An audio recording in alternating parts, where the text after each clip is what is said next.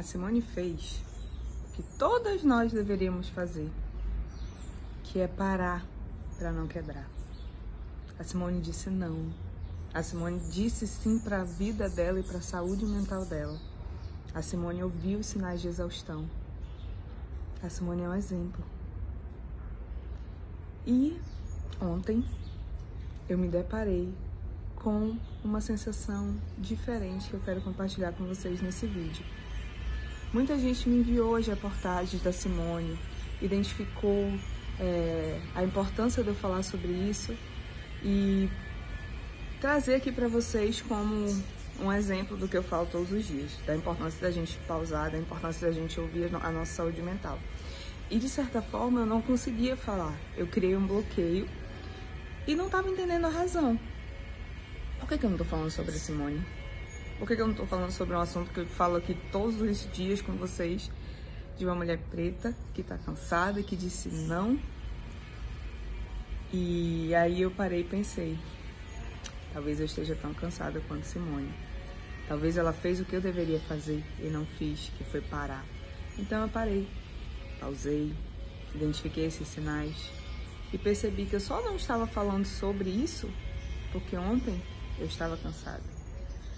E trouxe para vocês já acho que mais de três vezes, três posts aí, podem procurar e rodar o feed, alguns sinais que a exaustão nos mostra no nosso corpo, na nossa mente.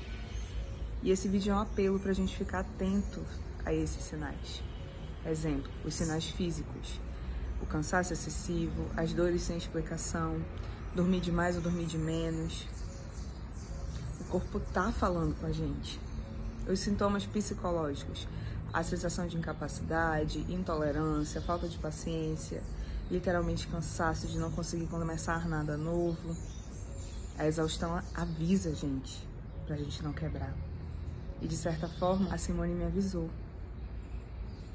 Me avisou para eu pausar, para eu parar. Não é fácil estar na posição de cuidadora, de alguém que cuida. Mas eu me comprometi a fazer isso com vocês e trazer esse vídeo para mostrar também a minha experiência e mostrar a experiência na prática. Eu poderia ter feito esse vídeo ontem, seria o timing perfeito, mas precisei pausar para entender que eu também era Simone ali. Precisei parar e entender que a saúde mental precisa estar acima de qualquer coisa. Então esse vídeo é para a gente parar e pensar Será que tá, estamos parando quando precisamos? Será que estamos pausando?